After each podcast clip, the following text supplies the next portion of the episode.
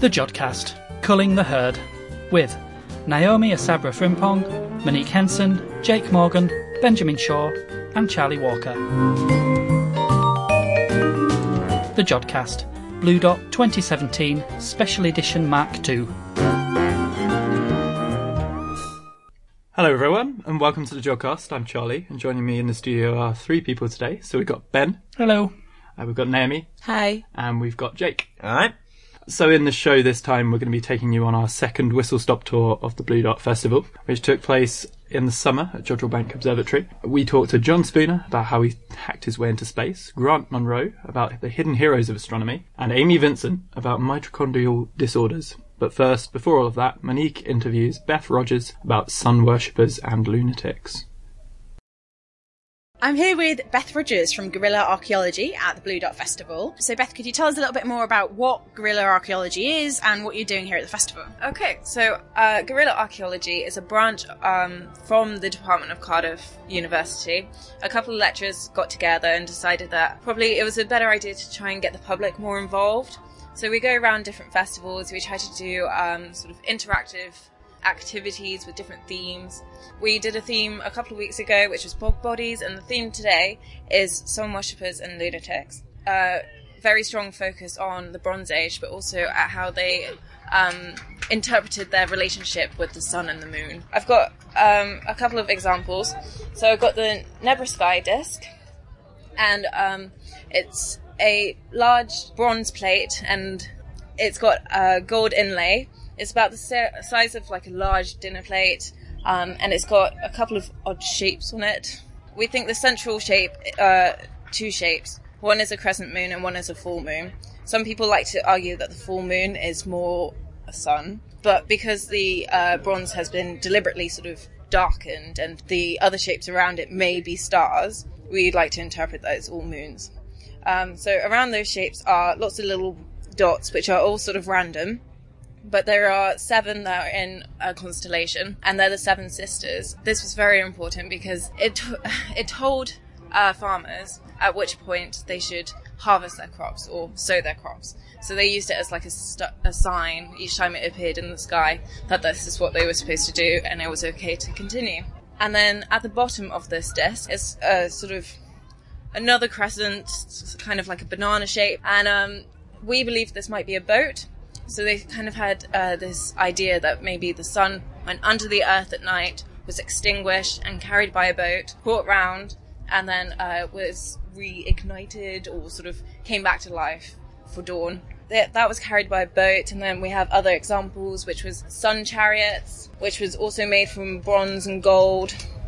These are all sort of three and a half thousand years old, and uh, they were deliberately buried and they were deliberately sort of damaged. So maybe there was a ritual going on to try and sort of capture the magic. Um, we, we like to say that maybe these images were made because a lot of them were made in Northern Europe where they had shorter days in the winter. Maybe this was their way of asking the sun to come back up so that they could have more hours so that their crops could be healthier and better and that kind of idea. But they may have just been making it because it passed the time of day. Obviously, no internet, no Wi Fi. There wasn't much else that they could do, really. But the pieces of art are amazing. Um, and there's obviously been so much work put into them, like the Trundholm Sky Chariot is an exact replica of an original one, and the gold disc on it has been like lovingly decorated with sort of circles and squiggles, and maybe that's the idea of uh, the sun at midday or like at its brightest point. But the back of the disc um, hasn't been decorated, so maybe it's an interpretation of day and night and that kind of thing. So That's really interesting how these like pieces can tell you about people's relationship with the sun and the moon, and like especially as astronomy is is such a old part of human culture. Actually, it's fascinating. You can get such insights from you know one or two pieces. Yeah, well, um, the, there's also like the hats. Um, these are hats, sort of. Uh, we're not really sure what the material was inside, but um, outside of it is, is gold that's been hammered into shape. Uh, they've been found in Germany as well. They're also Bronze Age, and um, none of them are found in the same area. So it suggests that people are traveling around and suggesting how's the best way to show off either wealth. Uh, we think maybe uh, priests wore them, so uh, they were trying to sort of show off how clever they were. Um, the discs on them are quite interesting because they're supposedly a um, calendar. There- There's some sort of formula you can do where you add up some of the circles and then divide by a number, and it's supposed to give you um, a certain number which you can sort of associate with the point of the moon and what what it's supposed to look like. So it was all kind of educational, and if priests wore it, they could say that they could predict the future and That's fascinating. And also, I sorry, I should describe these as well because I did not know. So there's some models of them here. I did mm. not know that these were meant to be hats at all because they're kind of tall and thin. I mean, the, this one I've got in front of me is possibly about half my height, but it's quite narrow. Um, so about the size of my width of my head. These are two sides, which is just bizarre. Like they aren't even. And then they've got uh, going round them in. Um, they've got uh, circles repeated all the way around and layers all the way up. So, which is what she was talking about in terms of using them to tell the date and the time and that kind of thing. They are frankly bizarre. I don't. no, they actually survived almost in the state, so you can see the images. Um, they literally survived like this because they were lovingly filled with soil before they were buried in the hope that the, the shape would stay and made sure that the tops of them pointed up to the sky still, even though they were in the earth. It, there was definitely a ritual going on whilst they buried them. They're just very strange, yeah. but they're absolutely amazing, like beautiful. So No, that's absolutely fascinating.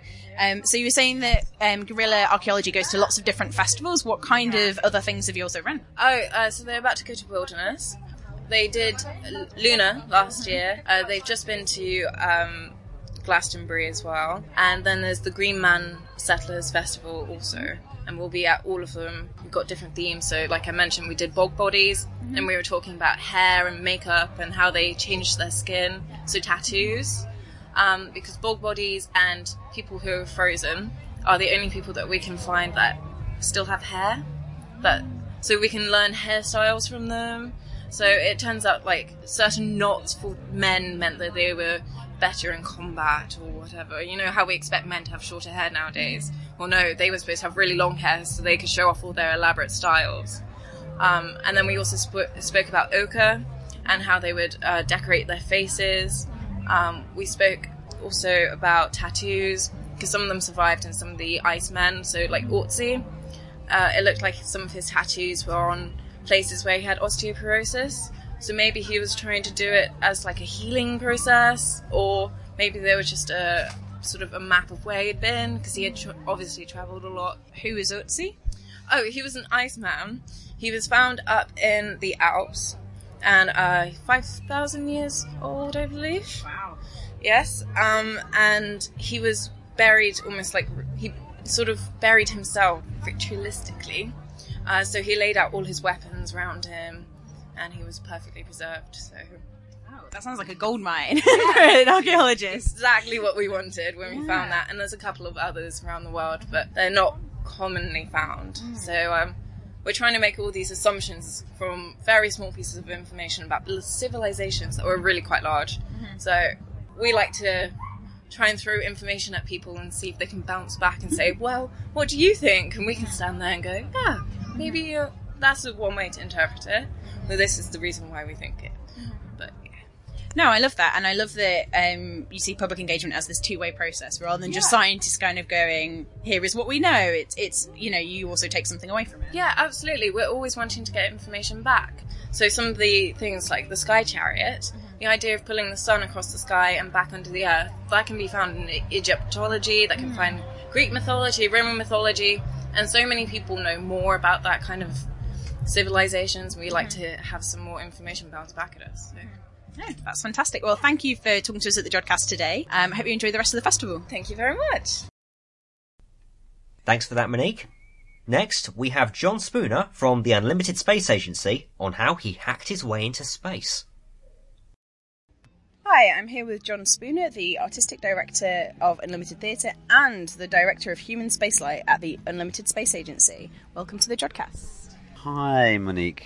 Thanks very much for having me. We're here in my capacity as Director of Human Spaceflight Operations for the Unlimited Space Agency, which is the space agency that I accidentally set up about seven years ago. We were writing a play. We'd been commissioned to write a play for children all about science because my theatre company, Unlimited Theatre, specialises in collaborating with, working with scientists. So we've worked with quantum physicists, with neuroscientists, and then for this show, we wanted to make a show about space because I really like space. And it's a great way of unlocking an interest in then lots of other science for young people in particular. But you know, there's a lot of adults that like space as well. And in the course of making that show, the scientists that we met researched the subject with. The play was called Mission to Mars, so we were looking at human spaceflight missions. We met some really cool people, in particular, including one woman called Gail Iles. Dr. Gail Iles, Dr. Awesome as she prefers to be called, who at the time was working as an astronaut instructor at the European Astronaut Centre in Cologne in Germany. She's a condensed matter physicist. I have no idea what that actually is, but she's very cool. And she invited us out to train with her for three days as astronauts at the astronaut centre and that was really the start of my adventure in terms of then wanting to try and actually get to space. Was at the same time that Tim Peake had just joined the European Space Agency. We met him when we were out there uh, doing that research. I was dancing inside the mock-ups of the International Space Station that they used to train the astronauts in.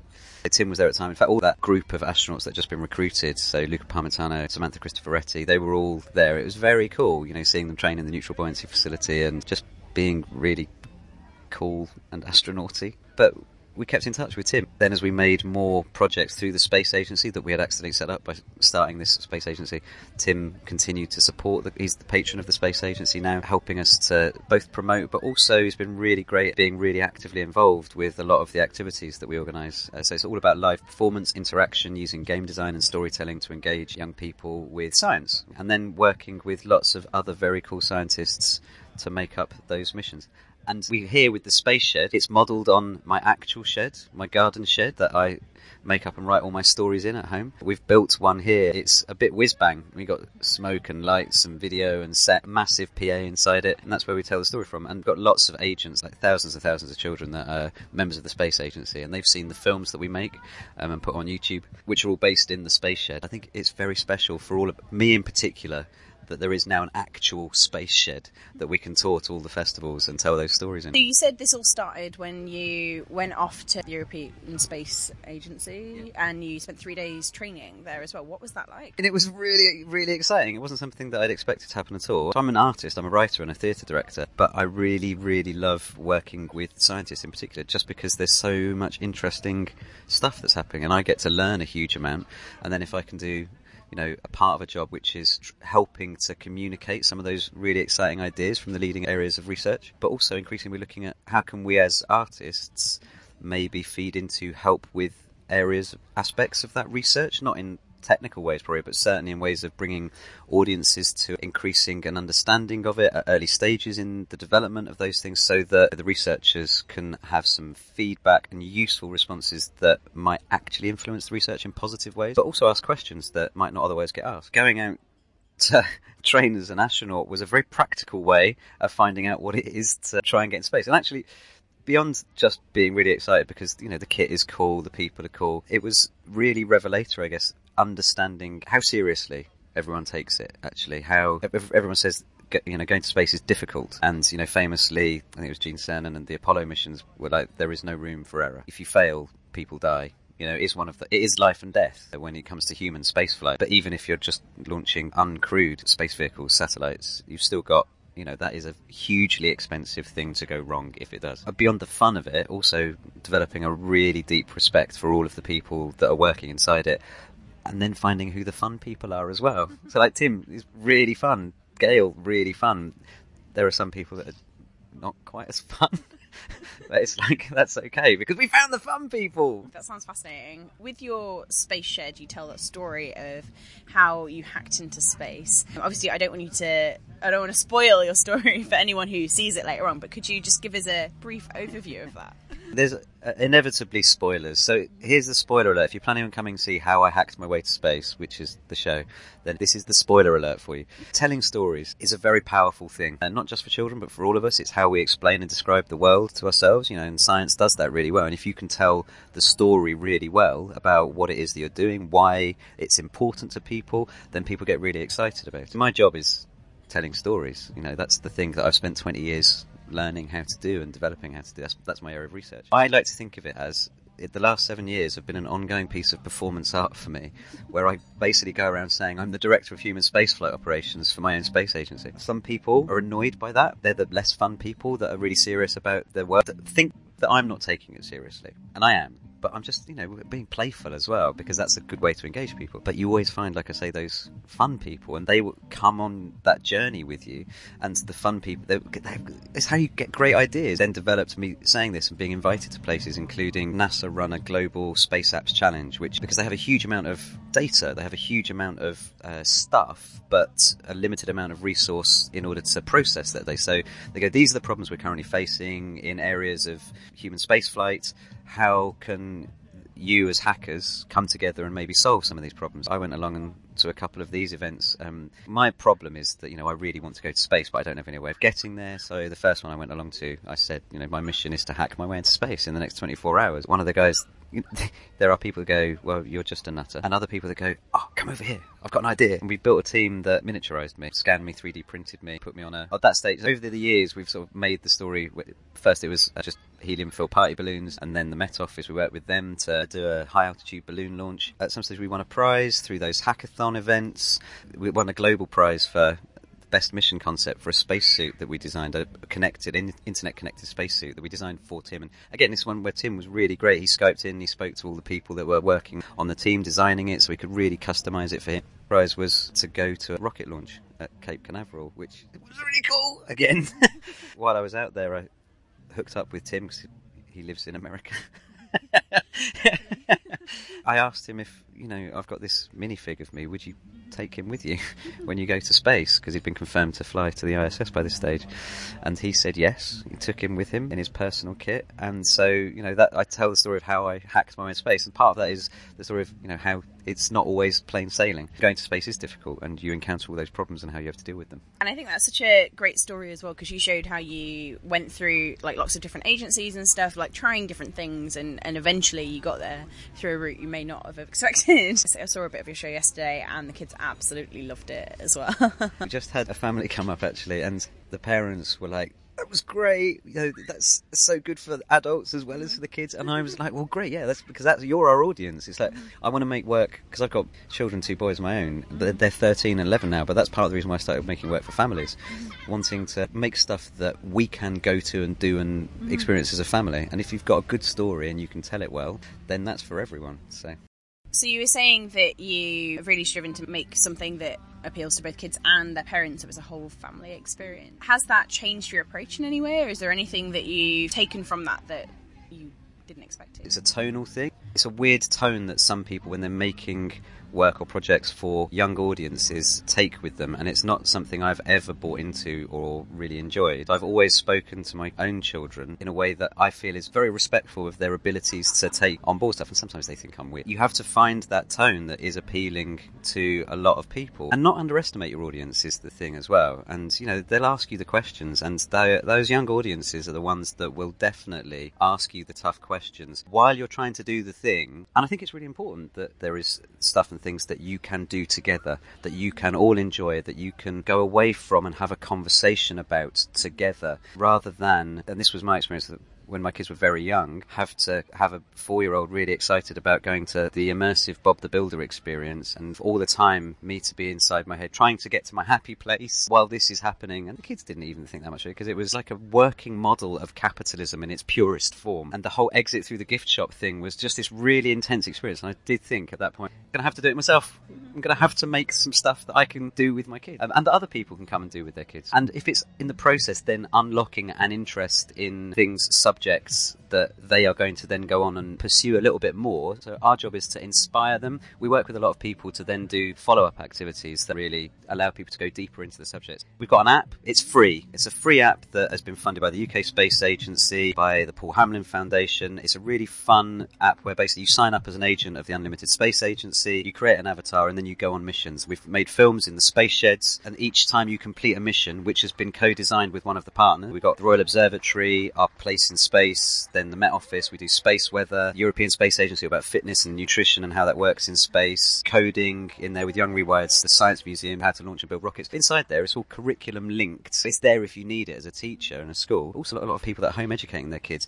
and also now increasingly just people that really want to do the missions because they get badges. They're endorsed by those people as well. So they got a badge from not just us, but from the Science Museum as well. And every time they complete an mission, they unlock the next episode in the films, and the films feature Tim as well. And we animate Mini Me, Mini John. He's one of the characters in there. It's about making it really fun and also investing a lot of work and thought and time into it to make it really good. The big thing in there for me is helping those young people understand how these subjects apply to their lives. And the big challenge that you see people in working in education is that children are demotivated because they don't understand how this subject applies to their life. Why am I studying this? This has no meaning in my life. I think space is a great way of being able to go, if you do this, then you can go here. The broad thing, anyone here want to go to space? Yes do science. That's how you get to space. That's a great message. And it's true, actually, as well. And I think a lot of people don't realise that even if you don't get, because very few people get into space, yeah. but thousands of people work in space related activities. Never realised how big the space industry is in the UK. Yeah, it's yeah. absolutely massive. What you're doing, getting kids interested, but also the parents. So often I speak to parents and they go, Oh, my son loves this, but I don't understand anything. What you're doing kind of bridges that gap a little bit because it brings them into it. Absolutely. And it's about doing it together so that you do have that shared thing. And I think that can be tough sometimes as a parent. If it's fun and if your kid really wants to do it, you find a way of making that work as well. Really interesting just doing the talk just now with one of your colleagues. I know that you were in the space shed yesterday, but Ben Shaw was, we just now talking about pulsar astronomy. A little way into it, just said, let's have a show of hands. Who wants to be like Ben? Who wants a job as a pulsar astronomer? Loads of hands going up, and it's like, okay, that's cool. That's exactly what you want to see. You've been working on the space shed and we're for seven years now. So what are you looking forward to next? Good question, Monique. You know, there's a lot of talk in the space agency at the moment about what our next mission should be. So we've had our first astronaut, Mini John, go into low Earth orbit. We've reached that milestone. I think now it's the big question: is it Moon or is it Mars, or is it deeper into space? Is it a return trip? Is it a one-way trip? I think we'll probably have to consult with the membership and the agents of UNSA and see what they want to do and where they want our next space adventure to go. Great. Well, we'll keep an eye out for it, and I am definitely going to go download that app because I love anything gamified. It's called the Astro Science Challenge, and it's free to download for both iOS for Apple uh, devices and for Android devices. You can do it just on a web version of it as well. If you go to Astro astrosciencechallenge.com. It's got all of the details there that anyone might need if you're interested. Great. Well, thank you for coming on the Jodcast, and I hope you enjoy the rest of the festival. Thanks very much. It's been a real pleasure. Thanks for that, Monique. And now we come to the part of the show where we talk about random things that don't fit anywhere else. The odds and ends. And this really is an end. Yeah, it is a bit.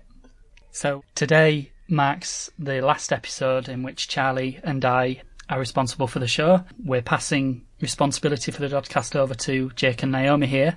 So yeah, it's kind of the end of an era. Charlie and I were the fifth executive producer of the show. Jake and Naomi will be the sixth. So we are now, I guess, emeritus producers, as it were. We've been going for quite a long time, actually, about two years and a month. So if you noticed a remarkable decline in any particular part of the Jodcast over that time, it may well have been due to us punctuality was something that we weren't strong on sometimes. So. Very much so. Especially, I mean, you know, right now, well, we're both just going into our fourth years. And so certainly in recent months, shows have been coming out kind of quite sporadically because we've been completely unable to prioritize the Jodcast over our own work. And so unfortunately, that means that certain shows have come out late, certain shows just haven't come out at all. But it's the start of a new year. Yeah, we've got a whole new crowd of people we've just recruited. Um, yeah, we and have. Involves we've had several new sign-ups. The transition to you guys. So, yep. how do you yeah. feel about that? Kind of scared, but also kind of excited. yes, really excited. Yeah. yeah. You can do what you want. Yeah. Our reign begins. Yeah. Although I think you'll agree with me when I say we've got some big shoes to fill. Yep.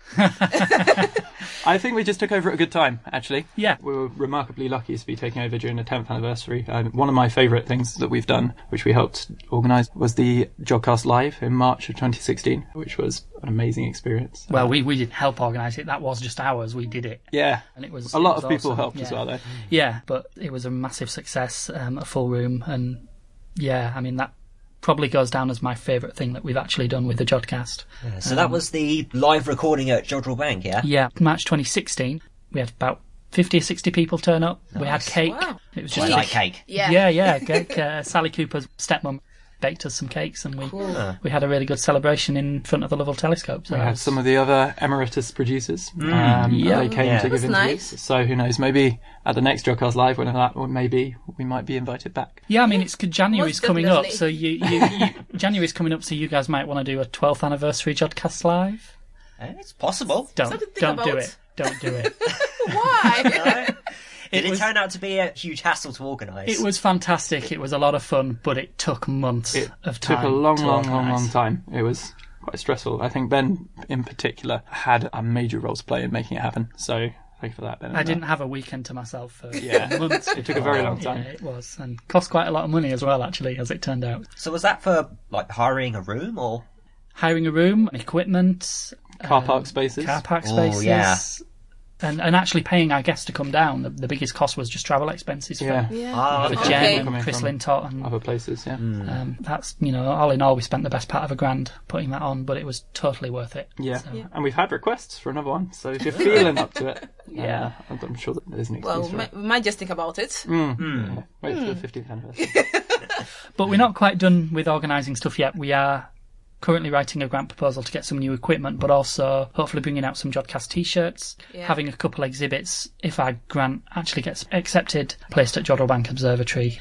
Where Ian Morison's Night Sky can be listened to at a hmm. listening post, and people can come submit questions to ask an astronomer via Jodrell Bank itself. So So I guess we're still holding on with clenched fingernails. For now, for now, now. we're not Yeah. completely gone, and we will still be appearing in episodes Fingers for a while. Fingers Yeah. crossed. Yeah. But Yeah. basically, Capacity. all the decision making, all the hassle is now It's now yours. ours. Mm. Enjoy. Cool. Thank you so much. Yeah. Well, I anticipate there'll be at least one point where we have to come in and say, Ben, Charlie, it's not working. So what I, do we of- do? I often, definitely. I often cross the room and go, Ben, it's not working. What do I do? and sometimes vice versa. well, it all depends. often We, vice versa, we have yeah. our own specialities, but that's why it's good to be a two-people team. a two-man Oh team. yeah, it's it's definitely too big for one person to handle. yeah, it's too big. And I think we're a good team. We'll work really well. I think it'd be Well, awesome. we're next to each other in a in one of in the a professional capacity. Yeah. yes, the professional capacity. So we're a good team. So I hope you can fill your big shoes. And our I reign of, am and our sure reign you of terror can. begins, as I always say. No, we wish you all the luck with it. I think you're going to enjoy it, and it's a really fulfilling thing to do. I mean, uh, also thank you to all the listeners out there who've got in contact. We've been working on it for almost three years, and yeah, we really appreciate all the contacts you send in via email, via uh, tweets, and via Facebook. And the Postcards, postcards. yeah. Postcards, yeah, I still We- love the fact that we have so many postcards up on the wall here. yeah, Like everyone is so enthusiastic, and that makes it a really fun thing to do. yeah, Makes it's fulfilling doing. also to Yeah. know that like people are out there listening to you. And It's helped me come out of my shell a little bit as well. It's helped me become a little bit of a better presenter of science to people, I think. So it's been an amazing opportunity. I'm really grateful for actually being able to work on it. And it's not completely over. Yeah. Yeah. We are still here. We still say, Charlie, it's not working. but we'll get to learn from you. So I think it's a great opportunity for us to learn from you and to also give our best to it. No, Make it your own. Yeah. add our own like spice, make it more flavorful. Excellent. Good luck. Thank you. Now, for our third interview, back to Monique interviewing Grant Munro about the hidden heroes of astronomy. So, hi, I'm here with Grant Munro, who's the manager at ESR Space. Hi there. Um, welcome to the Jodcast. Could you tell us a little bit about what you're doing at Bluedot this weekend? Okay, we're here this weekend uh, to show off a bit of space hardware we, we have in our uh, in our company that we're quite lucky to have actually, um, and it's actually part of the Hubble Space Telescope. And it spent eight years in space, during which time it orbited the Earth 45,000 times.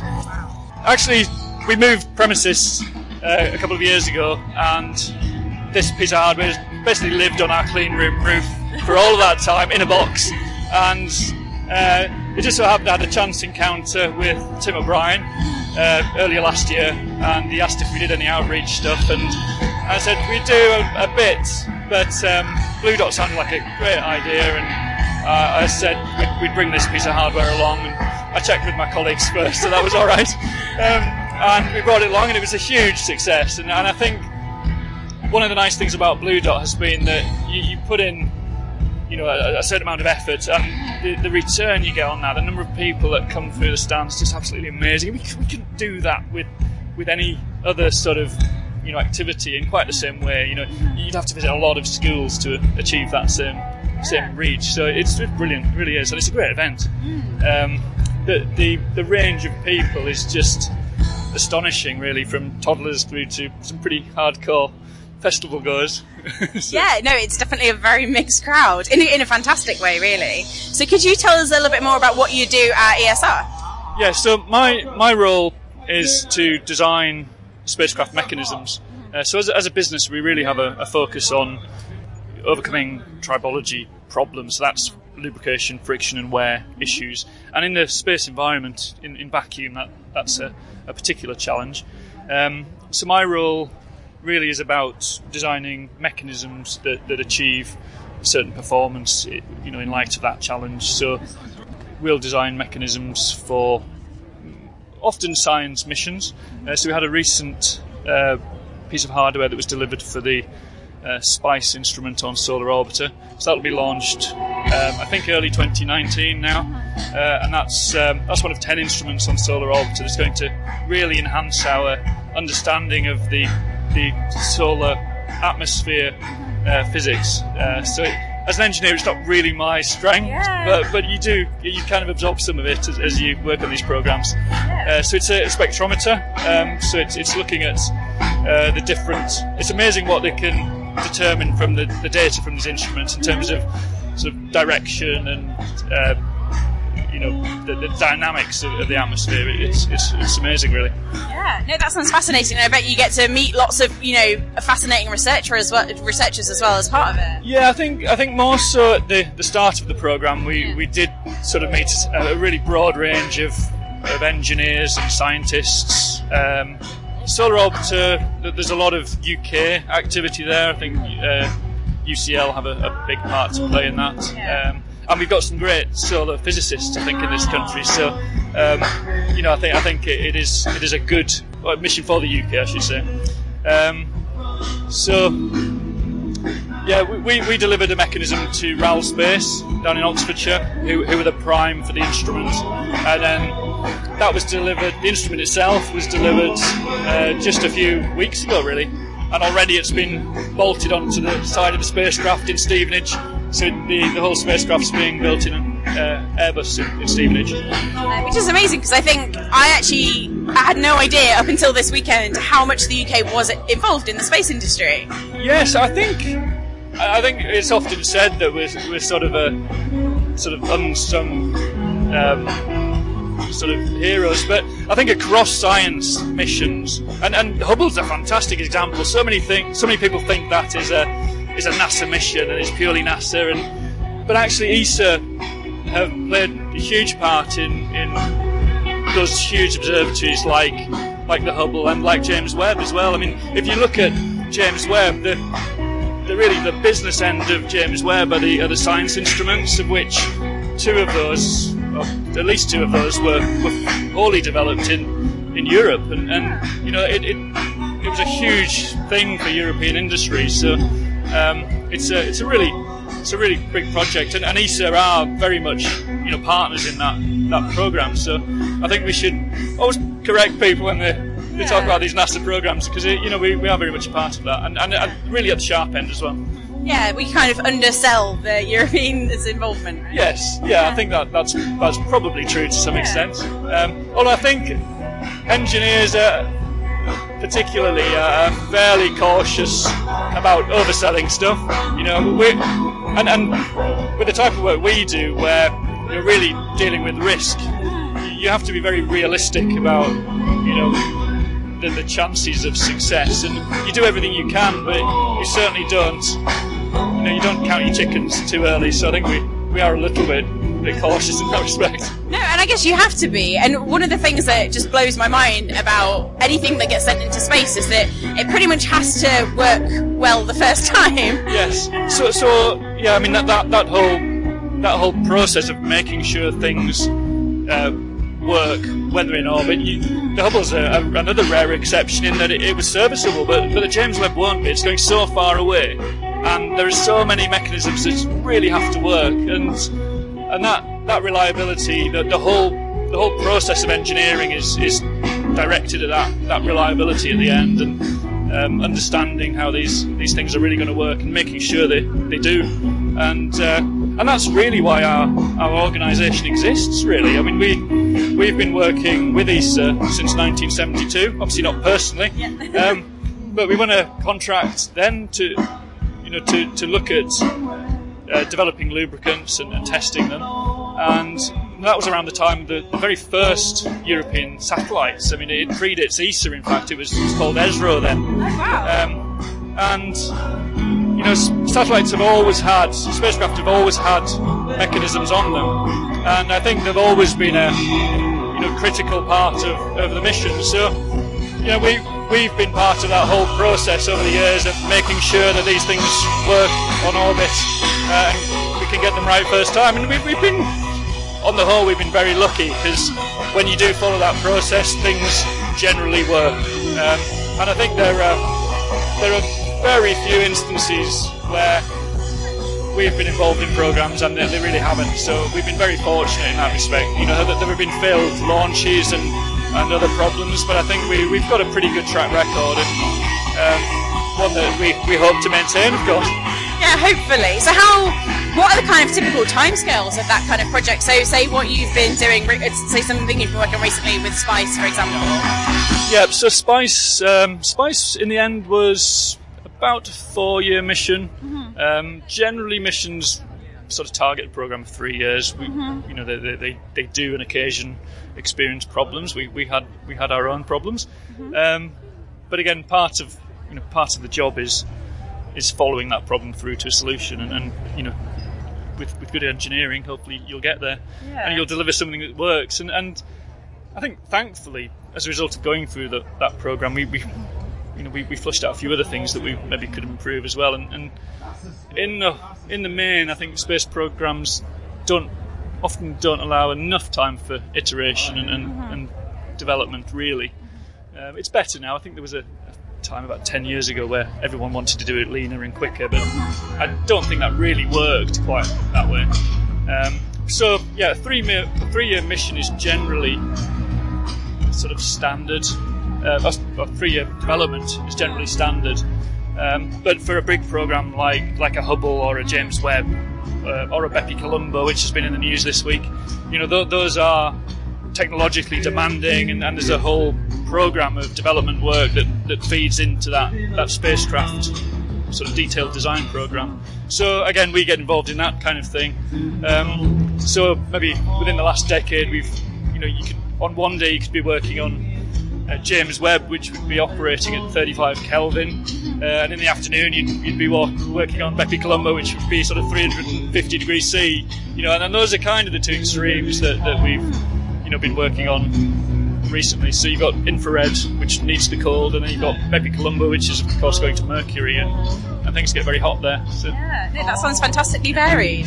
Um, so, could you give us a taste of some of the kind of challenges you faced on working on one of these um, missions?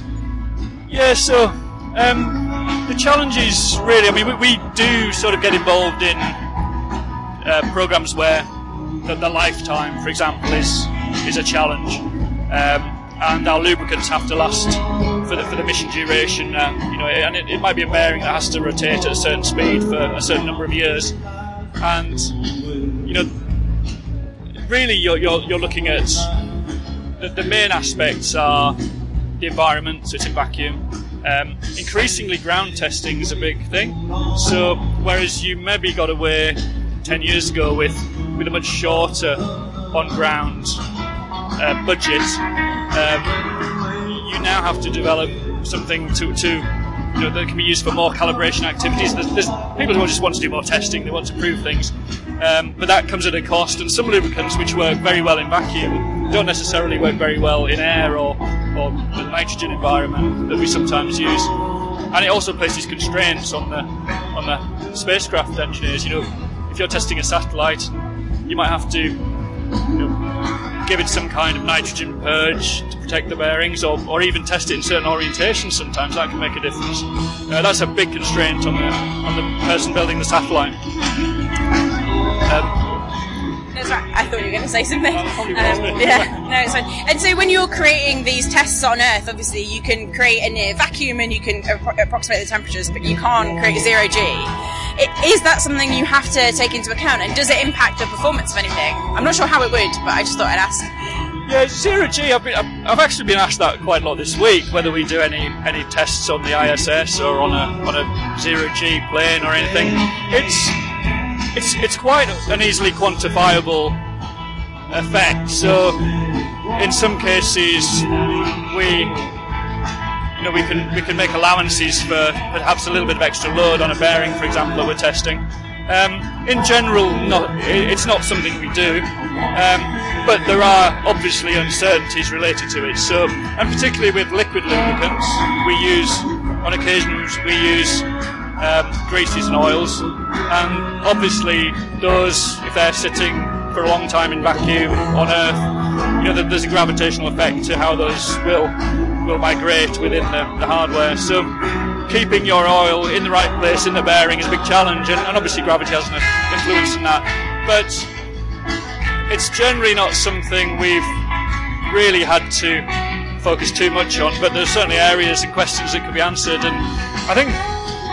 Yeah, it's probably not the top priority right now, but there are certainly areas where, where it could be. Um, And what is the top priority?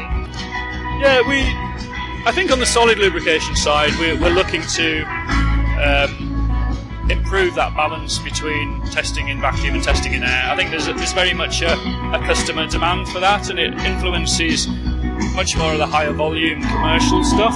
Um, I think with with the real extremes of missions duration, you know, they tend to be one-off science missions, um, and therefore there's not the, the demand in the industry for that. So, and ultimately it's that demand that, that pays the bills, really. Um, and the money has to come from somewhere, and you know, it has to be a big problem to spend that kind of money on, on solving it, really. And, and that's the reality of, of what we do sometimes. It's you know, Yeah. I was going to say, so what other industries does your work apply to? Um, well, we really can can add a lot to any any vacuum industry. Really, uh, you know, we're quite unique in that we've got a, a huge body of test data from 45 years. Um, probably one of our most successful space spin-outs has been into the medical industry. So we we provide a, a huge amount of um, bearing lubricated uh, lu- lubrication products to the uh, to the medical industry. So they go into MRI scanners and things. So if you've been in a in an MRI scanner at any time, uh, the chances are more likely than not they, they've got a bearing with our lubrication in. Uh, and originally the problem there was that the bearings were awfully noisy. Um, the noisy places are the best of times, but they were I think they were exceptionally noisy before we got involved, and, and we developed a, a coating based on silver, so a very thin film of silver, um, less than a micron thick, and that's uh, that coating is, is what provides the, the the reliable sort of smooth rotation of those bearings. It's it's still not in generally general terms that smooth, but it, it's certainly better than what, what they had. Ah, so next time I have an MRI scan, I'll be keeping that in mind. Yeah. I walk my dog in the morning and I I pass one every day actually local Alright. hospital, so, so I think about that every, Yeah. every time I see it. Well, but that's great to see that it's kind of the same um, science and engineering you're putting through. Like, I mean, obviously the situation is very different, and there's, um, you know, slightly different um, problems you have to think about. But that's fantastic to see the applicability of it. Yeah. Yeah, I mean, there are other industries. I mean, increasingly we're, we're getting a little bit involved in um, fusion energy. Uh, so people are interested in that. I mean, these are big long-term programs, and there's so many material developments are required. Um, but in terms of the re- remote handling there, um, you know, the, you have to operate this this um, fusion reactor for maybe 20 years, and at the end of it, you want to decommission it robotically, and you want to know that a screw is going to come out, and, and that again, that's a, a lubrication problem, really. So we're looking at our our lubricants for that purpose as well. And that's really long term. Like, I, I, I never stop and think that everyone has to think about th- this before they start. Yeah, I, I think I mean that's the that's the beauty of, of what we do. Actually, and probably the best bit for me on working on these big programs is is just the all the people that come together with their skills, and and after you know what is essentially a big bun fight, you come out at the end with with something that's really amazing. And, and you know, I think that's the challenge for me, just bringing that whole systems engineering together to create something that's probably much better than you thought you could achieve at the start. So there's a bit of give and take involved. Um, but it's you know it's that collaboration I think that's uh, probably the most rewarding part. That and launching a spacecraft and seeing those images come back a few years later. That's, Yeah. that's always nice. That is yeah, pretty incredible. Um, so how did you even get into this? Uh, for me personally, I probably wasn't one of those people that grew up really thinking that's what I want to do. Um, I at university I developed an interest in optics, uh, and then uh, also an interest in sort of dynamic testing, vibration, and things like that. And I think just those interests came together in a way that was just really lent itself to developing spacecraft instruments. So, so I went to work at the Rutherford Appleton Laboratory in Oxfordshire after I graduated. Um, and after spending time there, which was really fascinating, I worked on some great projects. I think there was an element of um, lots of, you know, lots of big projects and, and not not too many people to work on them. So you got sort of you know, dropped headfirst into some pretty amazing things. You, within a few weeks of being there, I was working on Beagle, um, which uh, which is nice, and it launched very quickly afterwards. I mean, it's quite rare for anybody, I think, to get involved as a graduate on something that that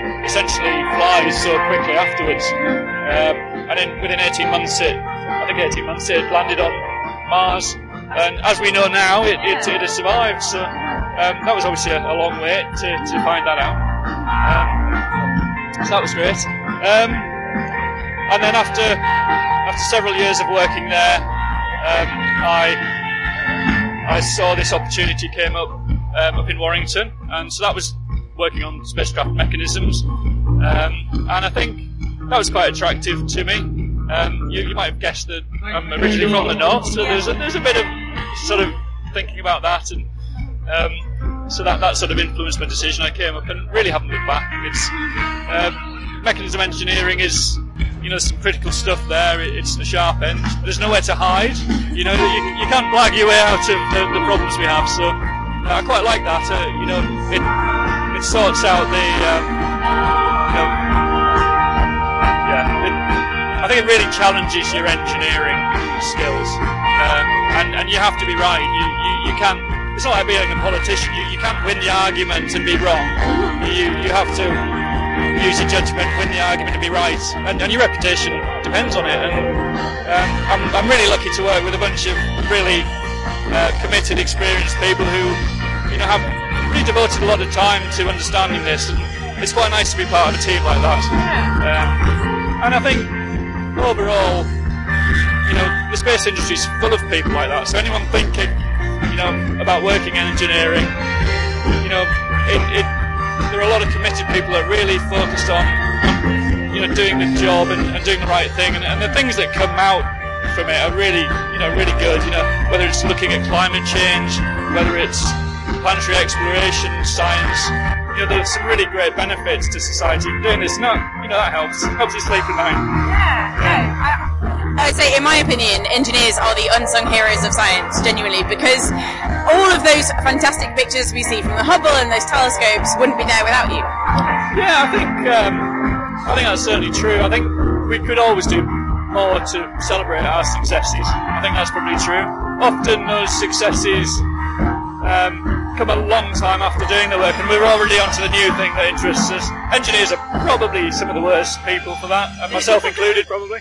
Um, and yeah, I think I think this uh, it's very rewarding though, and I think a lot of people are very sort of self-satisfied, and you know, um, it's quite it's quite a rewarding wa- re- rewarding career. Uh, but but you're right, we have to sell it to the next generation, don't we? Otherwise, you know, I think we, we all lose out. Yeah, well, it's been great to speak to you and had a fantastic insight into what you do. Thank you very much. Thank you very much. Thanks for that, Monique. And for our final interview, we've got something a little bit different. It was another interview that took place at Bluedot.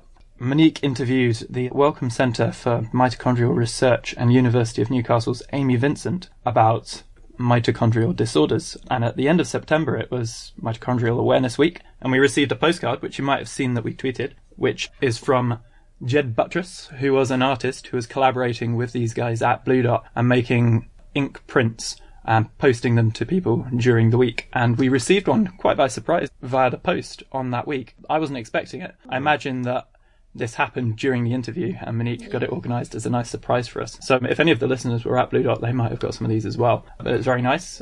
It's a prostate mitochondria, which is actually prettier than it sounds. So You certainly wouldn't guess that what it was by looking at it. No, just just looked like modern art. Yeah. Hmm. so it's like polka dot yeah, with a bird in it. Yeah, it looks like a bird. it's like one of those. Yeah, it does. Oh, yeah, I see it now. It's a bit like an eye test. I think. Hmm. so, Amy Vincent gave us a brief biology lesson, introduced us to these diseases and the relevance of mitochondrial research to dementia. So, take a listen.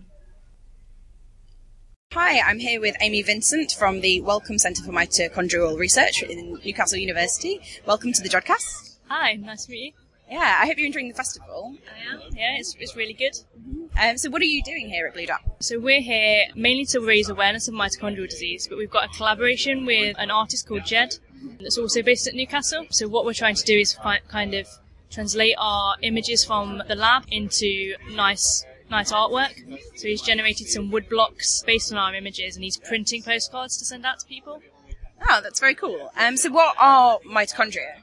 Um, so mitochondria are essentially the batteries of the cell. So they make all the energy that all the cells in your body need. So if you have a problem with the mitochondria, it's the it's the tissues that require the most energy that start to to have problems with working, like the brain and the muscle and the heart as well. Um, and our mitochondrial diseases things that affect lots of people? So mitochondrial diseases are actually quite rare, particularly so it's it's sort of an umbrella term. You have uh, lots of different conditions that come under mitochondrial diseases, which each of them are very rare. But actually, when you put them all together, it does make start to make up a, quite a, a large group of people. And the other thing is that we have a lot of research that's going on that are into other diseases that you have mitochondrial dysfunction associated with. So things like Parkinson's disease, Alzheimer's, MS, and actually you get some dysfunction when you just through general healthy aging. So sort of 70 and 80 year olds will have a, a degree of mitochondrial dysfunction just just based on the aging process. So, the stuff you're looking into, it applies to people who suffer from these diseases, but also the wider population. Yeah, absolutely. And obviously, we see with Parkinson's and Alzheimer's disease, because you see mitochondrial dysfunction in these, that's really important with our aging population because we need to understand what's happening to these people who are getting things like dementia and stuff like that to be able to, you know, treat people and have healthier, longer lives. And what do we know so far about what might be the causes for stuff like this? So at the moment, it's not very well characterised. So we, we know to what extent we get changes in the mitochondria with things like Parkinson's disease, but we don't really have a full grasp on whether it's the Parkinson's disease that's affecting the mitochondria or vice versa. So how much is the, the mitochondrial dysfunction contributing to, to Parkinson's disease and Alzheimer's disease? Of that, we're we're not quite sure yet. I guess it's still a work in progress. It is. It is. It's a lot of work going on and a lot of work left to go. That's always good for scientists. um, so, what do you specifically work on? So I actually work on uh, muscle. So what I aim to do is within the mitochondria they have their own DNA, and you have a particular group of conditions where mutations arise in them, and as they arise, because the mitochondrial DNA is present in so many copies, they could arise in just one mitochondrial DNA. Over the lifespan, they accumulate to a point where it could be like 75% of the mitochondrial DNA that's mutated. And what I'm trying to do is understand how that process happens in muscle in the hope that because the accumulation is what causes the dysfunction of the tissue, that we can intervene and try and slow that accumulation. And have you got any ideas for how you might do that, or is it at the very early stage? So it's, it, I wouldn't say it's at the early stage. It's something that people have been working on for decades now, and it's a very difficult problem to tackle to understand even part of the story of what's happening. So at the moment we've got some ideas of what pathways within the cell we can target and how we might treat them, but it's it's still quite a, a way from being a, a potential treatment, so there's a lot of work left to go. So, what's your day-to-day work like? You, you know, in the lab. I have no idea what you do in your field. So my day to day is actually quite variable. Um, so some days I can have a day where, yeah, I'm in the lab. I'll maybe do some, some staining of some muscle tissue, pop that on the microscope and have a look at it. But other days I'll have days that are sort of analysing the data that I've got or analysing images that I've taken.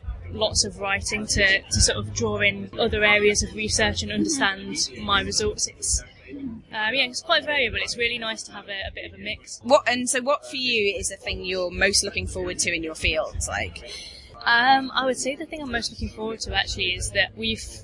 So we recently had three parent IVF go through a parliamentary debate and get legalised within the UK. So our centre applied in November to be a centre that was able to do this, and we're just we're in the process of sort of setting this up and being able to collect donor eggs and start this IVF process for some of the patients. And I think it would just be so rewarding to, to see these first children born that are disease free from parents who would have passed on mitochondrial disease.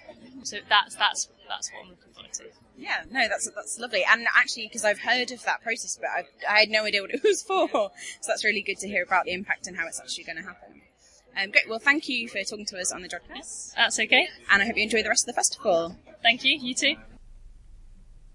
Thanks for that, Monique. And now on to the rest of the feedback. And so, myself and Naomi have had our first postcard this month in our capacity as quote unquote chief jodcasters. So it is from Camino de Santiago, which is north to northwest Spain. As I'll just read what we've got. Hola! While binge listening to your fabulous podcast and after a hard day cycling the Camino, I thought I'd send you a postcard. Keep up the great work. Buen Camino from Ellen. Excellent. Thank you, Ellen. What's Thank on the you, front? Ellen. I had a little look on Wikipedia, and this is apparently St. James. Oh, The mythology says that he rests at the top of the Camino. This is a monastery up in the northwest of Spain. that's nice. Interesting. Let me have a look. He looks really confused. Like he's tired. Yeah. Well, to be fair, if he's a saint, you've got a lot of weight on your shoulders. Yeah, the sins of the world. Yeah, I guess he's got many pressing matters at hand. Yeah. Cool. Excellent. There's been no feedback from Facebook, Twitter, or Flickr, and we also have no emails recently, except one today that came just to tell us our RSS feed wasn't working, but we fixed that now, so hopefully all is well. And if you want to get in touch, you can do so via the website at www.jodcast.net. On Twitter at twitter.com slash jodcast. On Facebook at facebook.com slash jodcast. On YouTube at youtube.com slash jodcast. On Flickr at flickr.com slash groups slash jodcast. And don't forget that you can send us post. The address is on the website.